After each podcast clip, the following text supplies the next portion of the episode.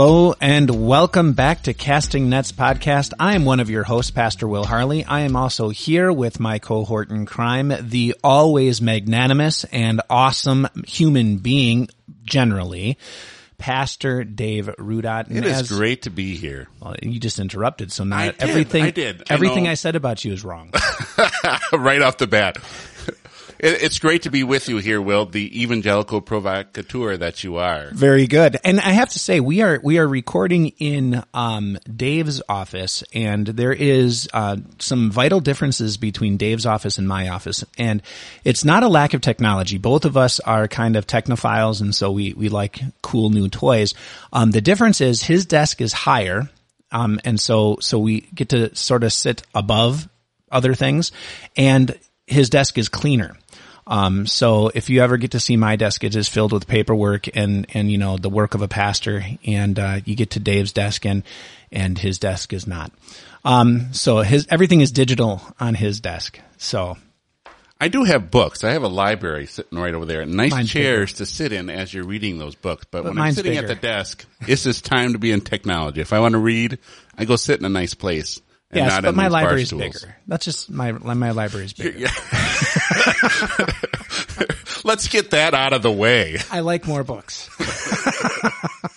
All right. So before we begin today, it is good to be with you again. Um, if you've noticed, and and and probably by the time you're hearing this, um, maybe you have noticed this. Uh, our hosting site has changed um, due to prices going up because of inflation and everything else. Um, our previous hosting service, which was Fireside, um, sent out an email that said all the prices are going to drastically increase, and so we switched our hosting service to Podbean, and so we uh, thank Podbean for being affordable, um, so that we could jump on and uh, and still be able to put this out without asking for any income or, or finances from our listeners. And so, uh, if you are wondering why things aren't working 100% like they used to, or why we're not able to to find us as readily, we are in the process of rebuilding some of those connections, and it should be done within the next couple of weeks. Uh, but be patient with us. Yeah, if we do it right, you won't notice a thing. If we do it wrong, please contact us because uh, there's a lot of neat features in Podbean that we didn't have before, such as we can post right up to social media or on YouTube. So if you like listening to something on YouTube, uh, some people actually do that. They have YouTube, which is a visual platform, but they actually use it to listen to things. And you can uh, also listen to us on YouTube as well. So uh, we are we're in the middle of of this crossover and expanding out. But uh, as we work on that, just bear with us as as we continue to try to put out content as well. And that leads us to our disclaimer for today. And so, just remind, uh, be reminded that everything that we say is just a conversation between two pastors. We are trying our best to show how we live faith in this world, um, and and how we treat real life, and and yet have an opportunity to live in God's grace. That being said, there may be some things, and probably not today so much, but there may be some things that, that we say that you don't agree with. And if it makes you upset, that's not our intention. Just shut us off, tune in later, fast forward until we get beyond that portion that, that made you upset. And then, um, hopefully, uh, uh, you'll continue to listen and, and give some good input for us as to what other topics you might like us to pursue.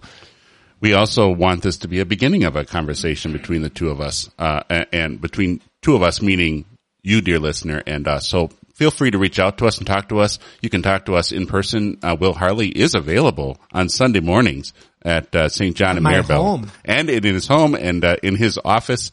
Uh, he has his office at the church there. Uh, you can also visit with me in person as well as at Emmanuel and Shirley. You can reach out to us on our Facebook presence as well. And you can email us at castingnetspod at gmail.com.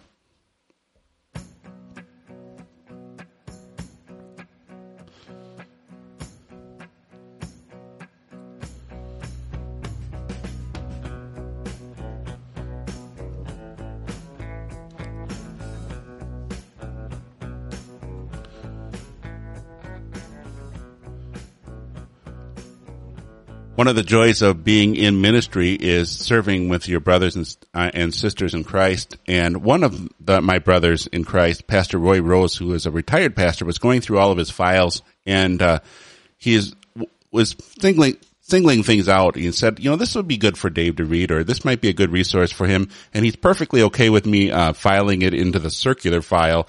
Uh, you know what that means, but he, it is really a, a benefit and a resource for me to have a retired pastor go through his stuff and say, you know, this stuff was valuable to me in my ministry and hopefully you can use it. And some of the stuff is uh, good to use. And one of the things that he gave me was a paper which actually is uh, on the seminary webpage now as well. I didn't know that at the time when I suggested reading this paper with Will, and that paper was called Making the Most of Your Small Church. It was a paper written 36 years ago, 1986, and you might say, how could that possibly have any bearing on us today? Well, people are people, and church attitudes tend to resurface, uh, especially sinful ones, because the devil likes to recycle. And and because there were small congregations 36 years ago, just as there are small congregations now. Um, and there's a, and, and I think which makes this paper, at least for me, um, a little bit more timely, even though it's 36 years old, is the fact that there is a recropping up of the old arguments between big church and small church and how, um, small churches think they're inferior because they're not like and can't do what the big churches do. And so I, I, I really thought that that would, this was a good conversation to maybe tackle and, and get involved in. Yeah. So it, it, it's, you don't necessarily need to read the paper, dear listener. That's the whole reason why we have this podcast. So we have both read the paper. We're going to be going through some of the points uh, with you of making the most of your small church. Uh, the paper begins and, talking about what is a small church. And uh, this is one point where there is some debate uh, and some differences of opinions. For example, some people might say, well, your number of baptized members – is what makes you a small church. I'm sure if you go on a Barna research and say what's a small church in America, that's probably the number that they would uh, look at. But I think uh, our definition of a small church might be a little bit different. And of course, this is just a matter of uh, sanctified opinion and uh, wisdom. And so take that for what it's worth. But our measure for what is a small church is what, Will? Well, my measure for what a small church is, is attendance, um, who's there, and and most specifically communion attendance. Um, not saying that kids should be left out of that, uh, although you should bring your kids up for communion so that they can be blessed by their pastor. That, I'm just going to throw that out there. Um, but uh, I think communion attendance because that is the measure of of the lifeblood of of our Lord being given to His church, and so communion attendance should be a, a, a big factor. How many people are coming for communion? How many people are in the pews on every given Sunday? Um, is a good measure of who the people are who are supporting the church, working within the church, and and the people that you have to draw on do you, do you have a, an idea of how many you would think? How many people coming up to communion determines whether you have a small church or not? Well, um, in the paper, they would say that, that an average membership of around 200 is, is probably your dis, the, the differentiation between what a small church is and a big church. I would probably feel very, very comfortable with that.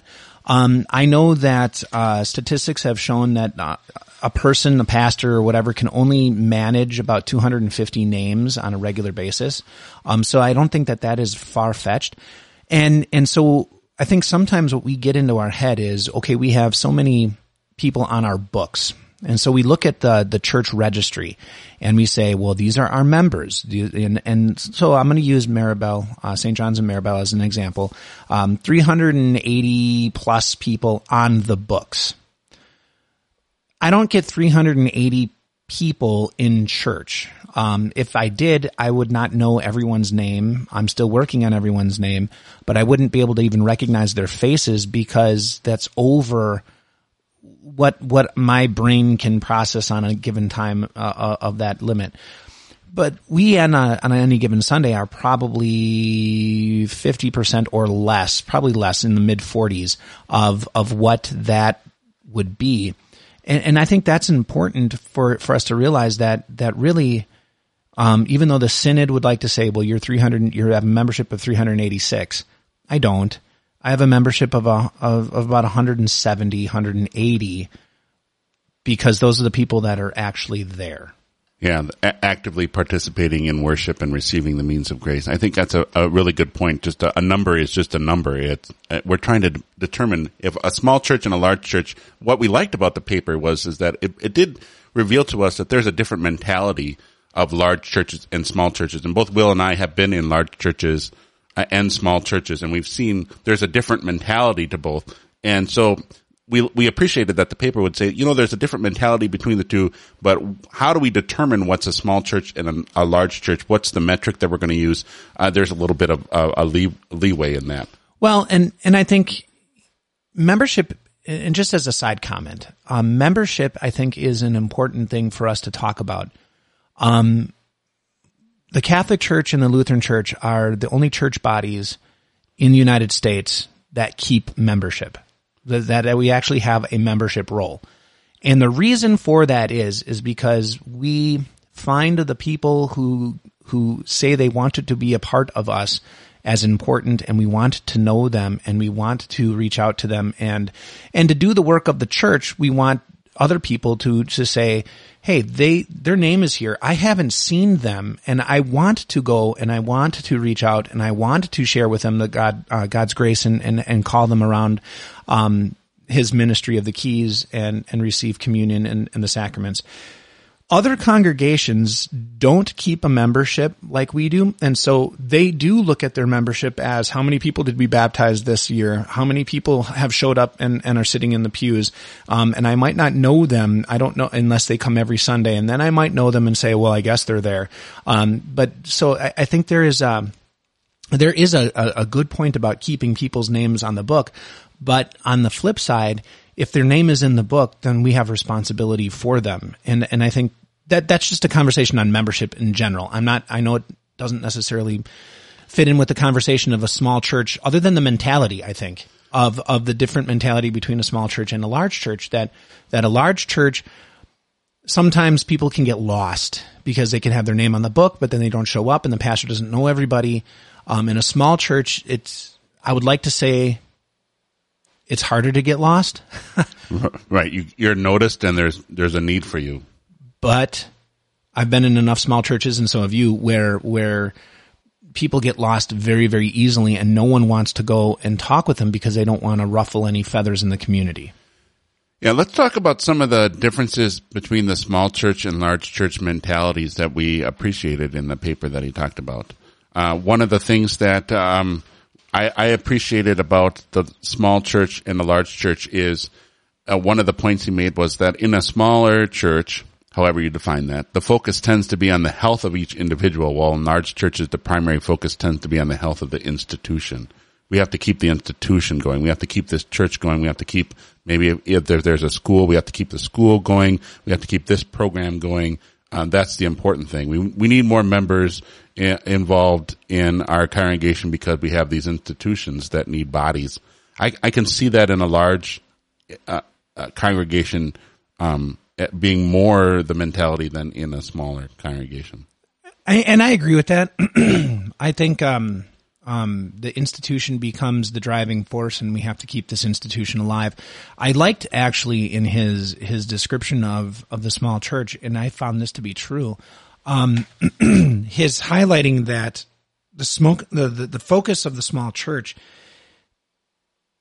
can move, excuse me, can move a little bit faster than a large church, um, because there's not a, not as many moving parts. Yeah. Um, and so the small church can, can, can say, we're going to plan something, implement something relatively quickly, as opposed to a large church that's going to have to have a lot of groundwork to, to get this momentum going and then finally finally start moving in a direction. So a small church can can really in ministry pivot on a dime relatively.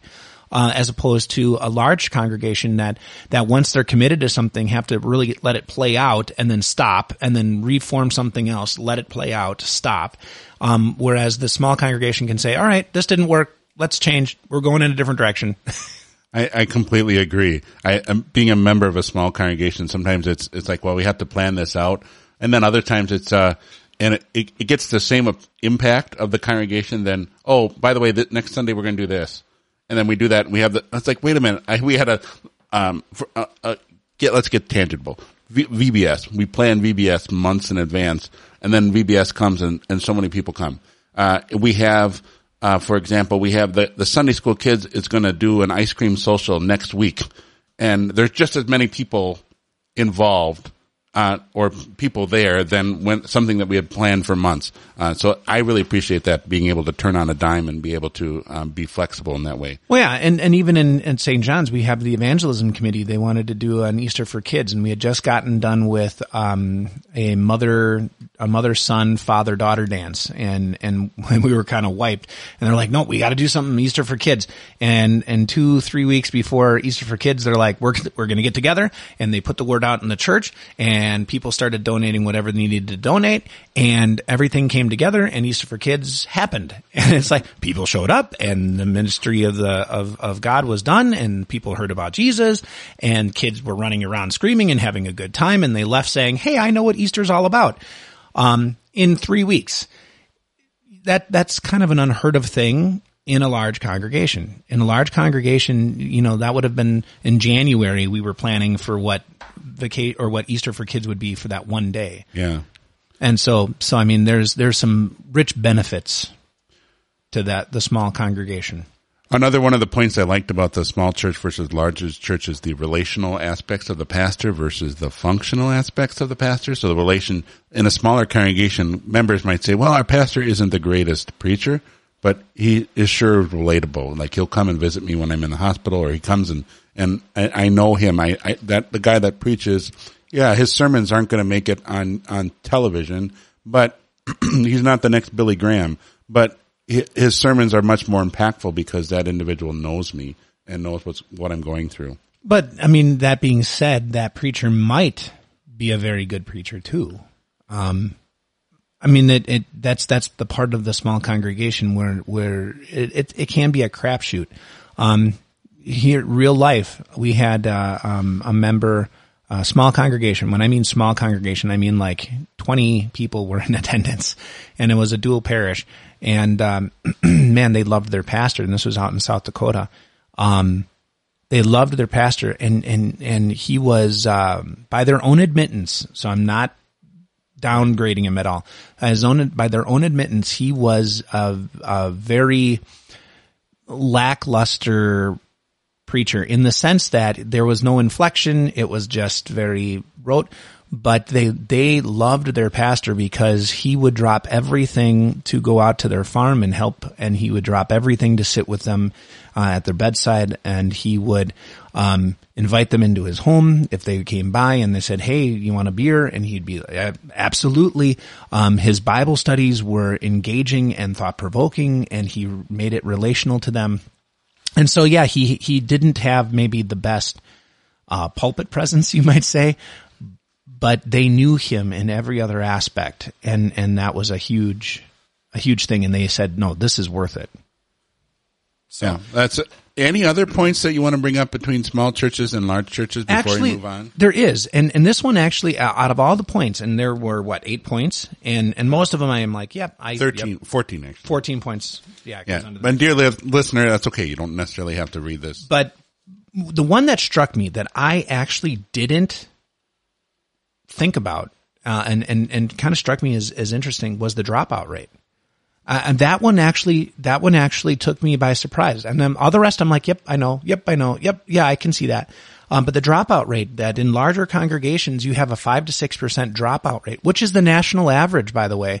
in 1986. Still is. Oh, okay. The, the average dropout rate per year is five to six, uh, five to 8%. Okay. Uh, anywhere between five and 8% uh, dropout rate from the church nationally.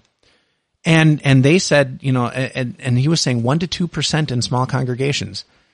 And that kind of, it makes sense because of the attachment, you know, they're going to miss me. I, I, I, there's an obligation there and there's someone who will check and balance and, and hold me accountable. Whereas you don't have maybe some of that in the bigger congregations. And so it's easier to drop out. Um, that to me was a, was, was an eye opener. But that, that, that was the biggest one. Okay. Thanks. So let's move on. Uh, the next uh, part of our podcast, we'll be talking about problems to overcome in small churches. And he has five of them listed and we don't necessarily have to go through all five of them, but just the ones that kind of spoke to us as far as, uh, being in a small church. And probably the, num- the number one for me would be the poor self-image.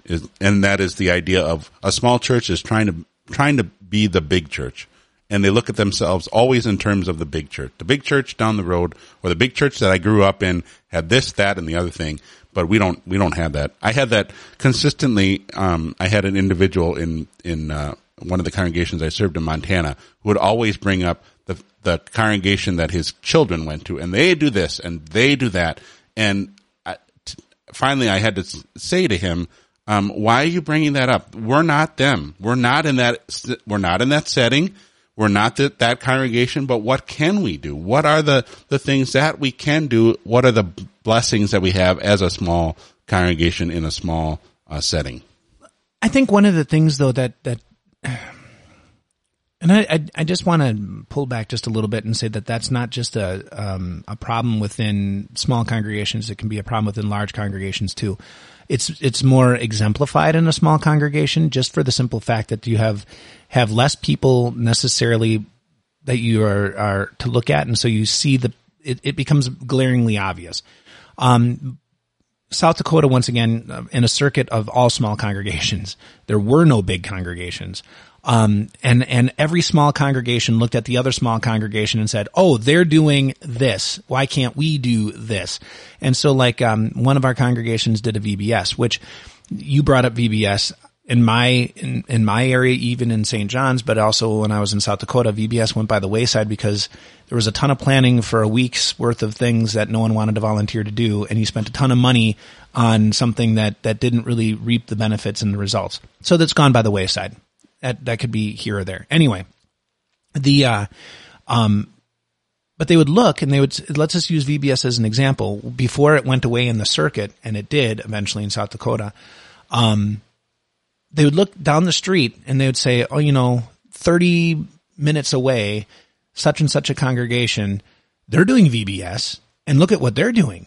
And well, why can't we do that? Why shouldn't we do that? And so I said, okay, let's do that and nobody volunteered. Nobody wanted to do it in the congreg. It was a good idea from one person or two people who got everyone else on fire to say, "Yep, this is what we should do," but nobody showed up to want to to do it. And and then you end up having to say, "This is why this doesn't work for us." Because it seems like a great idea, but you don't want to be invested in that. And and and I'm a firm believer that that I will take and I think this is part of a pastor's role. Um, I will do the planning. I will do the heavy lifting. I will do the coordinating for the first time to help lead everyone through it. But when the second time comes around, if no one else picks it up, no one, then that means you don't want it, which isn't a bad thing. I'm not saying that's bad. I'm just saying that didn't work for this area. And so we move on. I, I, think what you bring up is a good point. Every time somebody, a congregation is doing a gospel ministry, they have to evaluate, is this actually doing what we think it's doing? And for, for a certain congregation might say, this isn't actually um, actually preaching the gospel to somebody new, uh, or this is only this is something our resources could be used and diverted elsewhere so that the gospel would spread to more people. So I I appreciate that. I wouldn't necessarily throw all vacation Bible schools under the bus. I'm not. I'm saying in in my in the areas that I've been in, this is and and the, and I'm not saying that VBS couldn't work in St. John's. I'm saying that the congregation doesn't want to do it. Yeah. Okay. Because, and, and that's, and that's the other part of it. And, and this is one of those things where, so in a large congregation, you get a committee together and the committee will do this and the committee does all the heavy lifting and you might have 10 people who are on that committee and they do everything. But in a small congregation, those 10 people who would be on the committee doing everything for VBS are also the same 10 people who are doing the evangelism and the same 10 people who are doing the outdoor, you know, cleanup and the same 10 people who, and, and so you're pulling from the same pool and, and eventually, in, in, and this happens in small congregations and it happens in areas where they're like, we don't want to do this because we want our efforts to be put into this. And yeah. sometimes and this is a long, this is a lesson that I have had to learn and I've had to kind of, uh, it hurts my heart, but it's the truth and I've had to realize it and recognize it. Um, just because pastor says this would be good for the community or just because pastor says this would be a great outreach doesn't mean that the congregation wants to do it. And we have to realize they're not our congregation We are called to serve them. We're called to, to, to help lead them in the direction they would desire to go. And we do the best that we can with God's word and with the sacraments. But honestly, unless it is, unless they're saying we do not want word and sacrament ministry, everything else is a corollary. And if they don't want it, they don't, that's fine. Eh, That's, that's up to them. And, Right. and that's, and that's a hard thing for pastors to get over. Um, especially when you look into a small congregation, you're like, we have so much that we can do. Look at all these gifts. Look at this. We have, we have this great group of people who know each other and love each other. And they, and you're just listening to all these things and they're like, yeah, but we want to go play baseball with, with the community. And, and I don't, uh, or, or we don't, we don't want to mess with, um, the, the farming, whatever that's coming up. And that would be during VBS time Right. and and the pastor has to step back and say, "Okay, well, let's let's do something else. Let's put up a stand at that farming thing." Oh, I could maybe do that, pastor. I'll be there anyway. I'll I'll sit there for a half hour, 45 minutes and hand out a pamphlet and said, "Hey, we're here." That, that's an excellent point of, of pastors al- always being able to readjust and not have the, the vision in their head of what the congregation should be and, and focus instead of what the, what's there and understand that, that what's there also needs to be encouraged to spread the gospel in whatever way and, and whatever setting that they're sitting in. So, so this actually does bring up an issue that is different, and, and it is a problem uh, between small church and big church. So, in big church, you have more than one pastor, typically, and and uh, or if not more than one pastor, more than one person who's doing different areas of ministry. And so the pastor gets to focus on this area of ministry, this area of ministry, this area of ministry. And in a small congregation, um, the pastors don't get to do that, right? In a small congregation, pastor has got his hands in every aspect of ministry. And, and so they're bouncing, bef- they're bouncing between all these things, which I think can lead to burnout.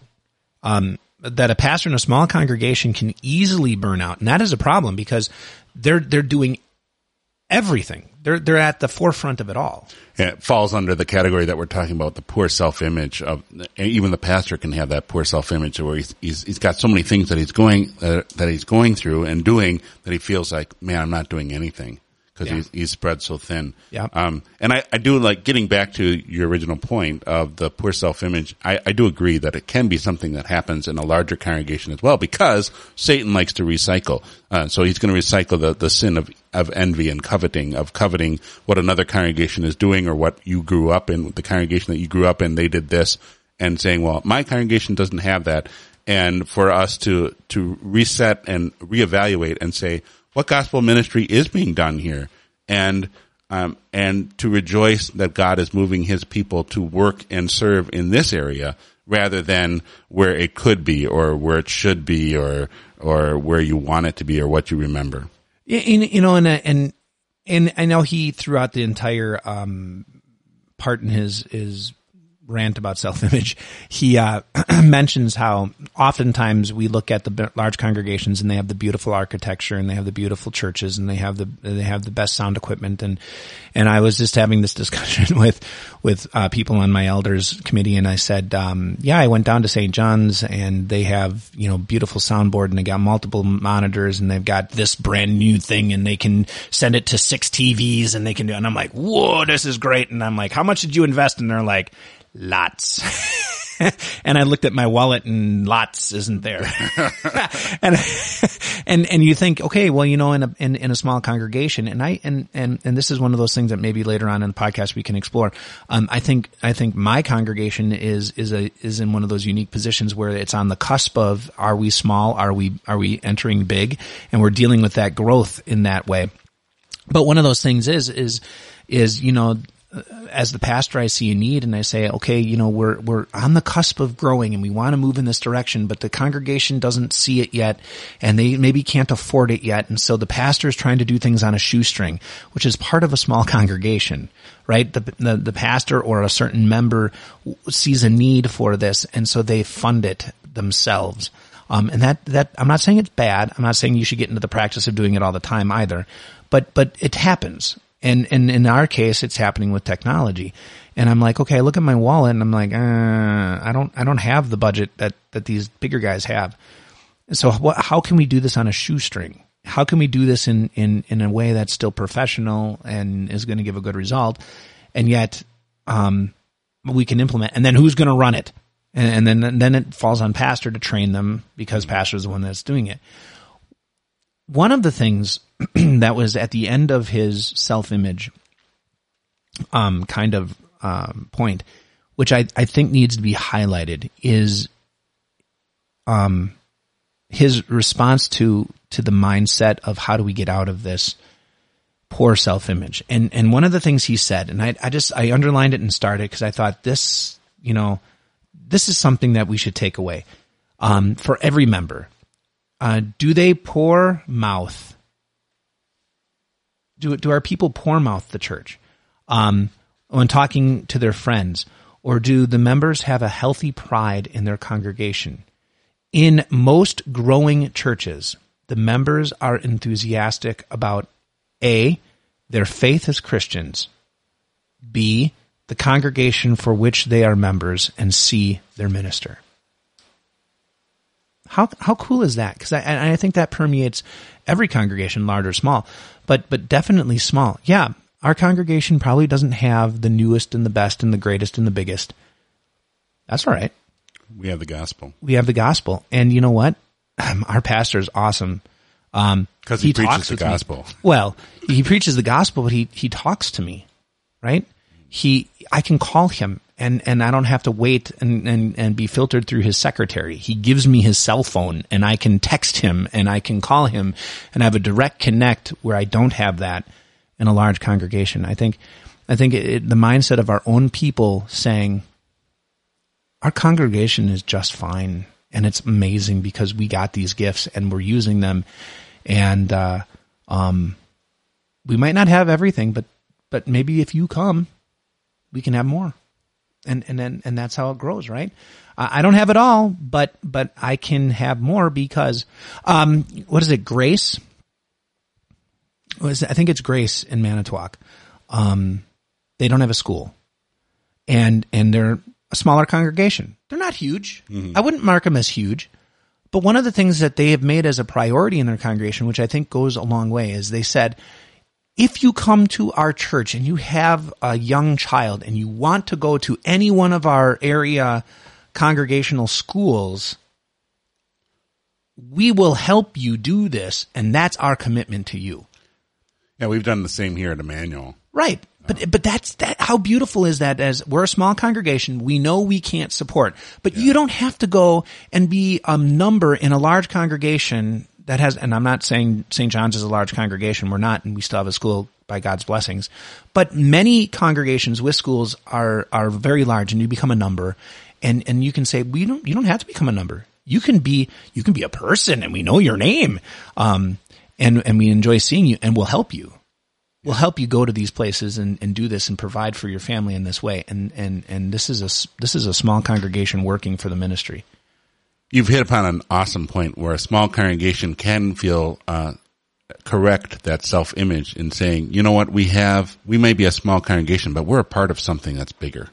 We're a part of a denomination that is all about the gospel and Jesus Christ and what he has done for us and for our salvation and we can work together with other congregations in order to get for that gospel message to spread. And looking at themselves and saying, you know what, this is, we could have a school if we wanted to, but why is that, you know, good for the kingdom in, as a whole when there's another school right down the street or there's another entity that's doing it much better? Why don't we help? Why don't we work together? Because yes, we're small. We have our advantages of, of having a small community, but we're also part of a larger community. Now the problem that you have, and this is uh this is this is the the natural sinful nature. Unfortunately, the problem that you have is that you have the people in those larger congregations or who have the school. Um, they finances become a thing, and and so they say, well, we need more people in here, more people to give us finances, more people, and so the the natural tendency is the large congregations try to woo and um you don't want to use the word sheep steal, but let's face it, we're going to use the word sheep steal. they instead of saying, Hey, you're coming from a sister congregation. We're going to work out with your sister congregation how to make this work. You just come and enjoy these facilities and then go back to your congregation and support them. Um, that's what you need to do. Um, and, and I, and I would feel that way even in our high school, you know, um, yep, we have chapel every day, but you know what? You have a, an obligation and a blessing in your congregation. Go to worship there every Sunday. Don't come, don't rely on us.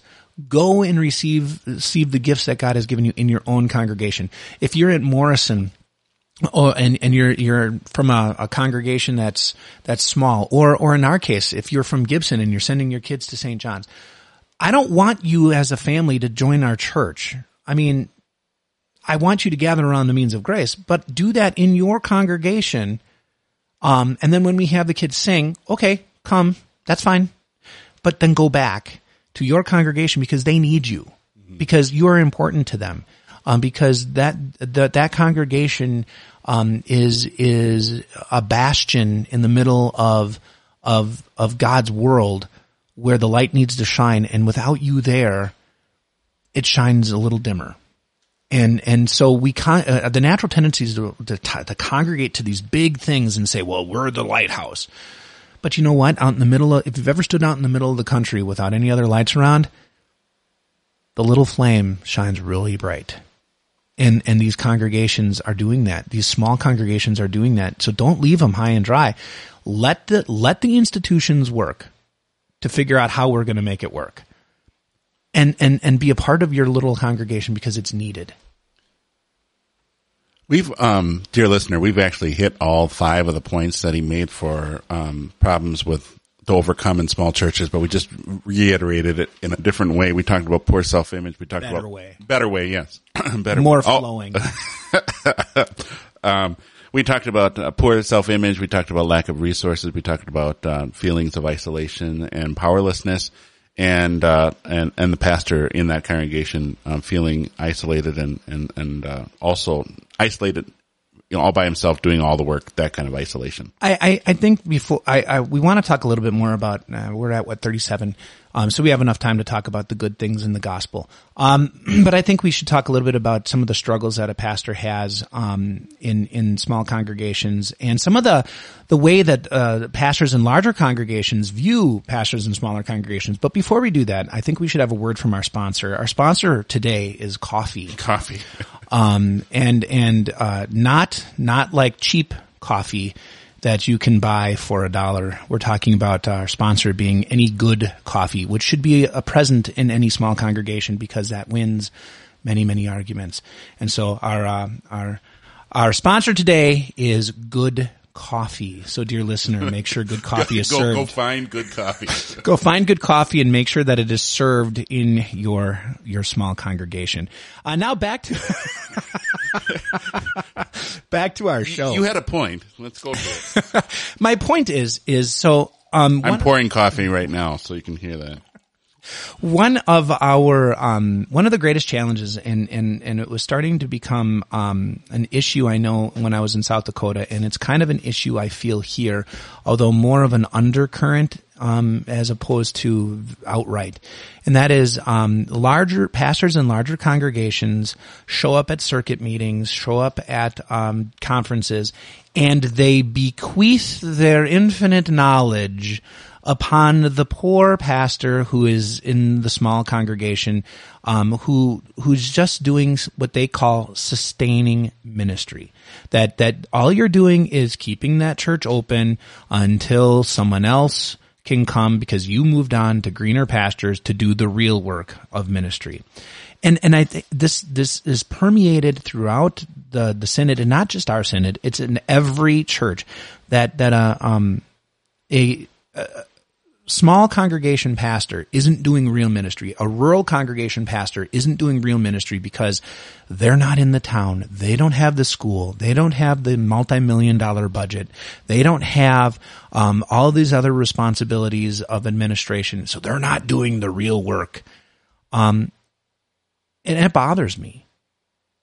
It bothers me as well. I, if you want, if I could just share a personal story. When I was assigned, I was assigned out to eastern Montana to three very, very rural congregations. And I had served as a vicar in a large congregation. I had served overseas in Japan where there's lots of people. And I thought to myself, that's the kind of pastor I like. The functional pastor, the one who preaches well and, and all of that. But the Lord knew that my true gifts lie in getting to know people and being relational. And so he put me in a setting where I had to actually, you know, get to know people instead of just preach a sermon on Sunday and, you know, show, wow them with my brilliance.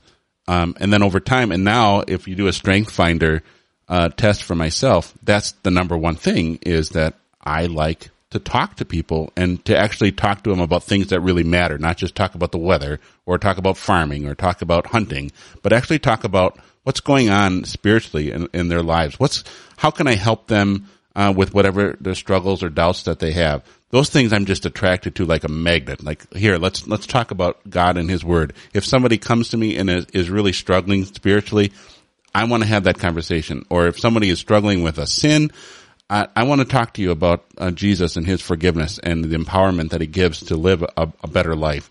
Those are the things that you don't get in a larger congregation, and I've served in a larger congregation. You don't get as often um, because you have so many things that you're you're serving. You don't have the time to get to know people. Um, I remember uh, having listening to a pastor of a big congregation who was getting ready to leave, and uh, he has his farewell sermon, and a member comes up to him and says, "We're going to miss you so much. You, you mean so much to us."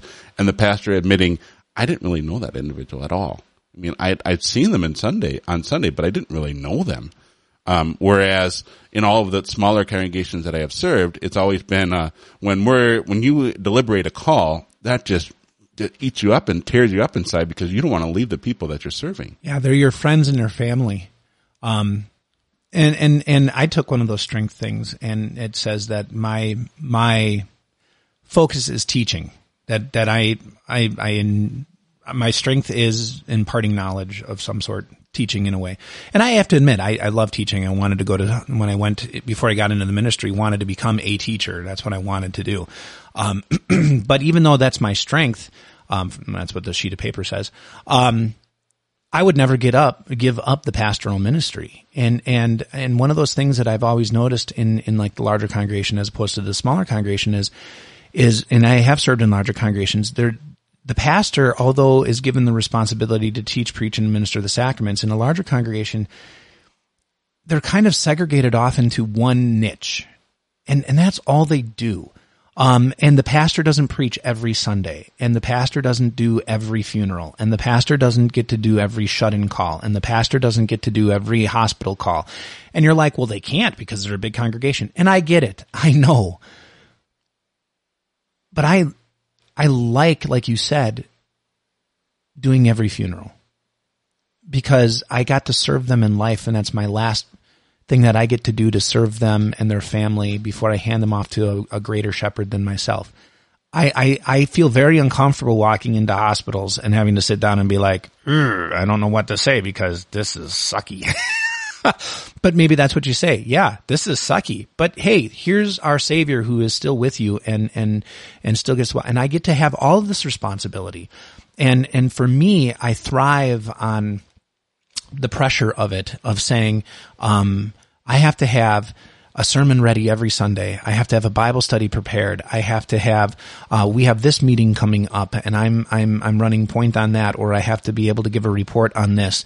Um, and we have the ladies who are meeting on Thursday and, and although I'm not teaching that class, I got to listen with a half an ear while I'm writing my sermon because in case they have a question, you know, they're going to be right outside the office and you get to be able to answer that question and have a conversation and, and, and all these things that are going on but it comes back down to to I think the, the, the important thing that comes back down to is there are fundamental differences between a small congregation and large congregation, and and both congregations are participating in the means of grace ministry.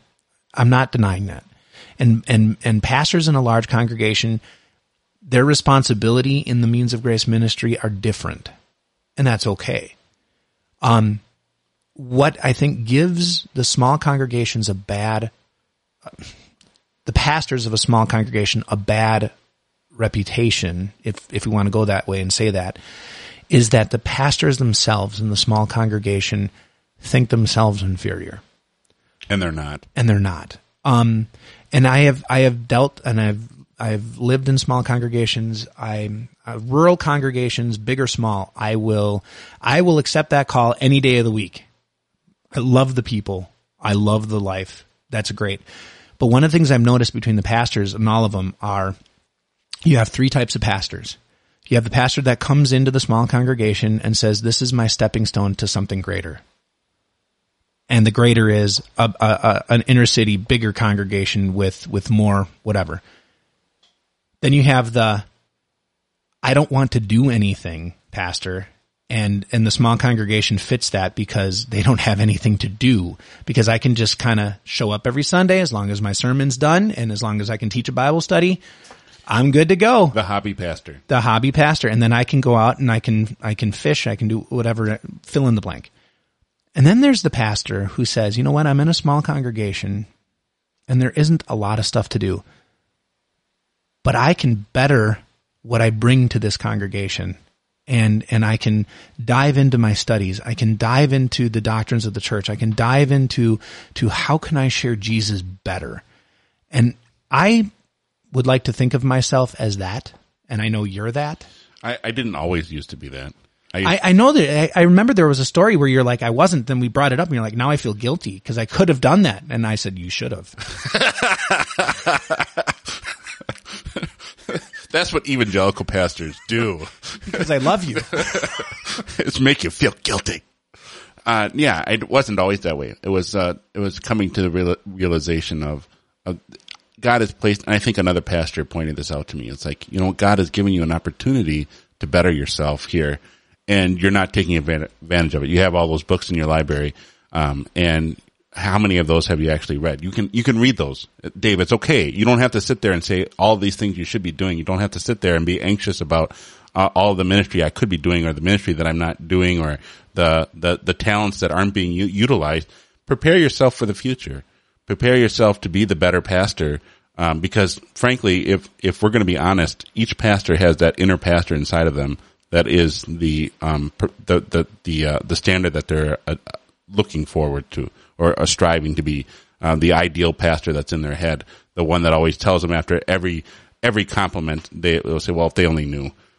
you know, somebody gives you a compliment, says, "Thank you very much for doing that," and you're like, "Well, I could have done more." And, and anyway, sidetrack. But I, um, yeah, I really agree with your three points. You've got your pastor who who comes into a small congregation who thinks this is only just a stepping stone to a bigger one, bigger congregation, so I'm just going to bide my time. I, I wouldn't recommend that because you don't know how much time you're going to be there. Um, the second is the hobby pastor. Yes, you have your um, ho- you have time to do your hobbies. You have time to be with your family, but don't let that be uh, the idol. Don't let that be the thing that uh, keeps you from being the better pastor that you can be, or being the better pastor for your people. But always strive to be um, the maximize where you are and maximize with the time that you have, so that you can be the better pastor um, and also be a better person. Well, and and I'm just going to throw this out there too. um, to help your pastor in the third category, dear listener, demand from him excellence, knowledge, growth. Pastor, what are you doing this summer uh, to to to to bring something to us that that is more in line with understanding the scriptures. What are you doing to to further your own study? And and even if he's not bringing it to the table, it's going to affect his preaching. It's going to affect his teaching. Um, we just were in, embroiled in a conversation um, over the last couple of weeks. You know about the um, does the sacraments exist in in um, um, reformed congregations. Remember that conversation and how it's been growing and we've been going back and studying and saying, wait a second, what does God say? The use of the keys given to the believer.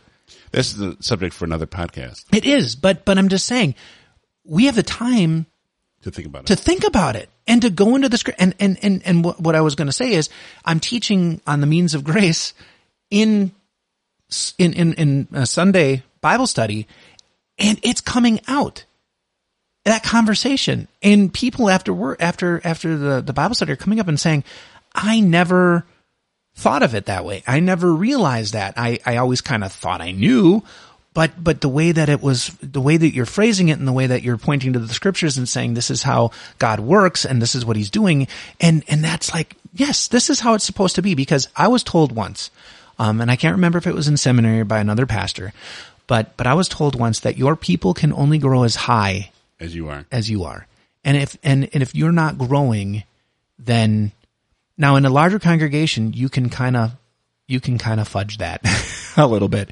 You can, you can, you can, cause you can, you have someone else to rely on, right? Um, you have another pastor or, or an institution that you can push back to. In a small congregation, you're it. And, and I think the, what God gives in a small congregation to the pastor and to the people with an opportunity to grow in, in an understanding of faith far surpassing, um, what anybody would ever anticipate is such a great gift. Um, and we got to work together to do that because I, I, think a small congregation should, should, I know finances are tight in small congregations and you're always robbing from Peter to pay Paul and your 70% of your budget is your pastor. Make time for him to, to get some extra learning. And, and there's tons of stuff online. 1517 Academy, free courses, um, at a level that you would get in a, in a, in, in in a college thing, except you don't have to get it for a grade. You're not going to get it for for credit. If you're into the whole credit thing, then that's probably not the way to go. But if you're in it for the knowledge and the thought, go there. Um, if you are in it for for credit, go to MLC. Um, you can do online classes. Go to the seminary. Online classes. It costs a lot more, and you'll get a credit whatever you want credit for. But maybe congregations should should say, you know what, we expect this of our pastor because we want excellence so that when he stands in the pulpit or when he stands in front of us in Bible study, he is giving us hundred percent of everything he can, he can muster. What a blessing in a small congregation. Yeah, we've uh, talked about this in a previous podcast on professional growth. So we'll put that in our show notes that you can listen to that as well to how to encourage your pastor to grow in professional growth. Uh, the next, and we've actually been bouncing this back and forth and it's permeating our whole podcast, but let's, uh, tend some tend some time to looking at the strengths of a small church uh, before we close for today. Gospel ministry. And yeah. and, I, and I know we keep saying it. Um, means of grace ministry to for one service to all the people, um, and they get to be there and say, "This is the church in this place," um, and I know them, and and you can look over and say, they're struggling. Um, they received communion. I can go over and I can, I can remind them you're forgiven. Um, and I know that as opposed to two services. Um, and I know I'm, uh, any of my own members are listening and they're like, well, we're discussing maybe two services. I'll just, I'll play my cards. I don't prefer two services, not because I get the logistics, but, but I don't prefer two services because it makes two categories of people. You have an eight o'clock, you have a 1030, whatever the time is.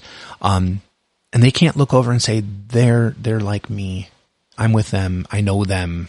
We're together.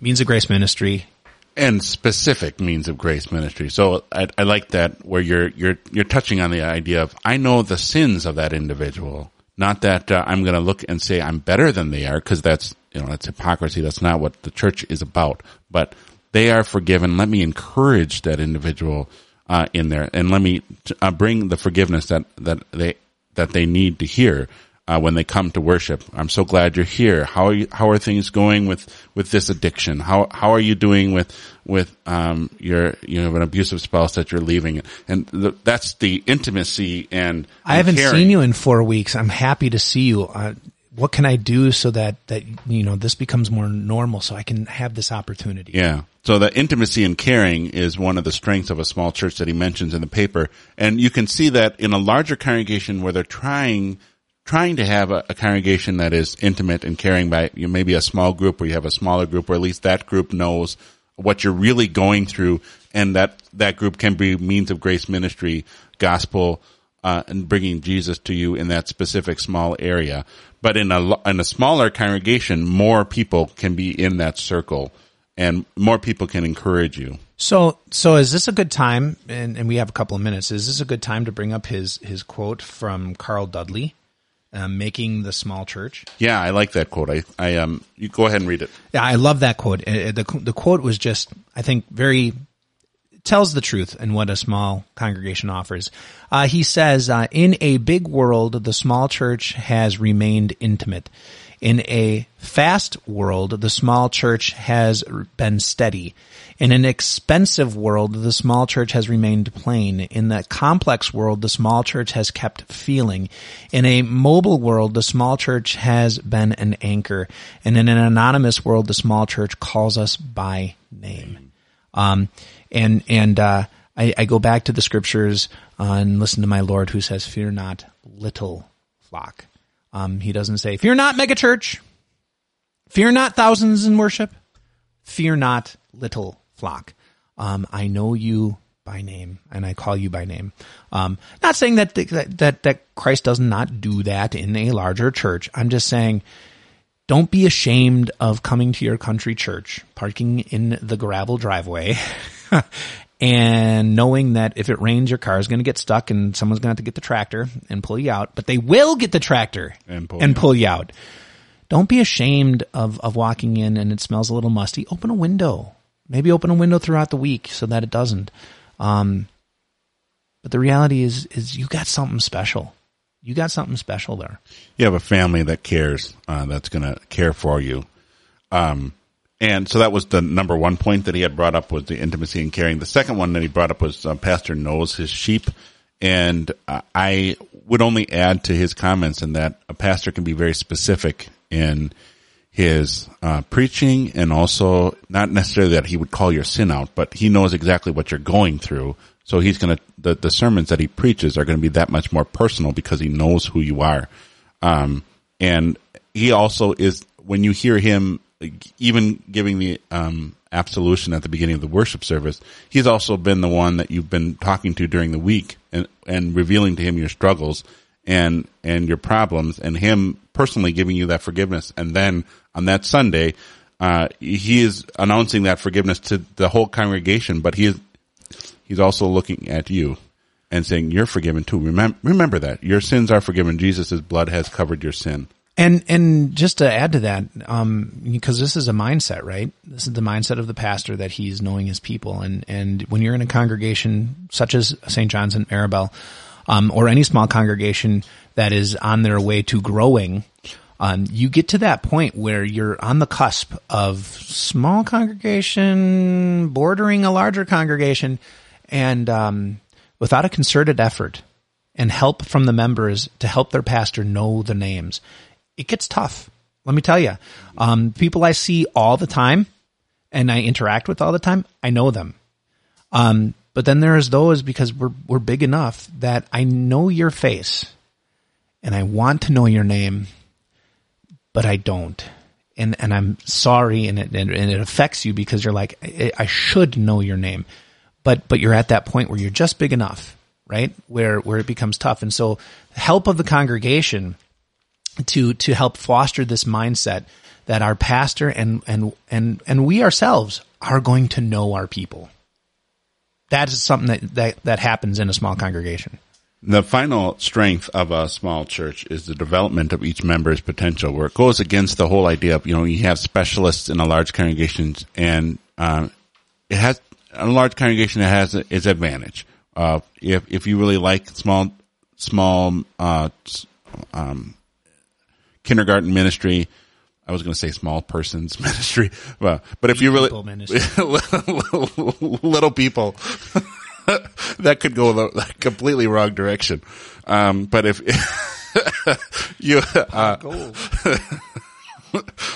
if that's your thing, you can do that and that's specialized. But sometimes you are in a smaller congregation. That may not be your, you may not perceive that to be your gift and you're put in that situation to be a, a, Sunday school teacher, or you're put in that position to be a president of the congregation, and actually, you actually do have those gifts. You didn't realize it at the time, and so that is one of the advantages of of a congregation is that your potential.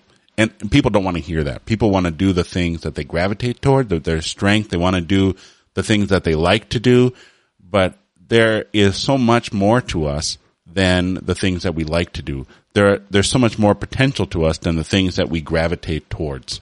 Um, spe- specifically because the Spirit is the one who gives us those those gifts and talents. It's not something that's innate within us. And, and can I just add to that that that um, in a small congregation, what makes this work, and and I don't see it all the time. I do, I do see it sometimes. What makes this work is that in a small congregation, you you have a limited pool to call from.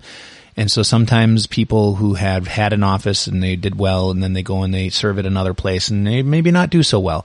Um, what makes it work in a small congregation and the only way it can work in a small congregation is if the congregation is forgiving and recognizing that not everybody is going to be able to do the job that the church called them to do at the very, very best. And that's okay. They'll serve their term and we, and the, the, the church will say, you know what? It wasn't the best, but thank you because you stepped up and you, you did what God has asked you to do through the, through his people and, and we move forward. So many times in small congregations, I've seen the opposite and maybe that's, that's part of that, that self-fulfilling prophecy.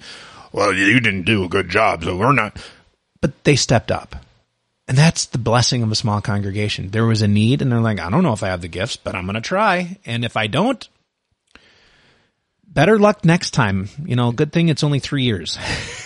Yeah, what God has called us to do is not something that's natural to do. Is it natural to talk to somebody about Jesus? Is it natural to bring somebody in from the fold who has who has wandered away? Is it natural to tell somebody something that they don't want to hear? Yes. and some people very much enjoy that. it all depends. I suppose it all in the attitude, right? It is all in the attitude. But If you want to do it from a gospel point of view, then it isn't natural. But if if you want to point at somebody and say, "Look, I'm better than you," then it definitely is is Right. It's If- the natural thing to do. if you're pointing it out with the idea of I'm going to forgive you, the forgiveness is unnatural. but but you know this is the blessing of the small congregation. The blessing of the small congregation is is really the blessing that that you have um, that God gives to His people, which is you get to in a very personal way say, um, "We have seen Jesus," and uh, um, come and see and enjoy with me what He has given. Um, and the small congregation can do that in spades.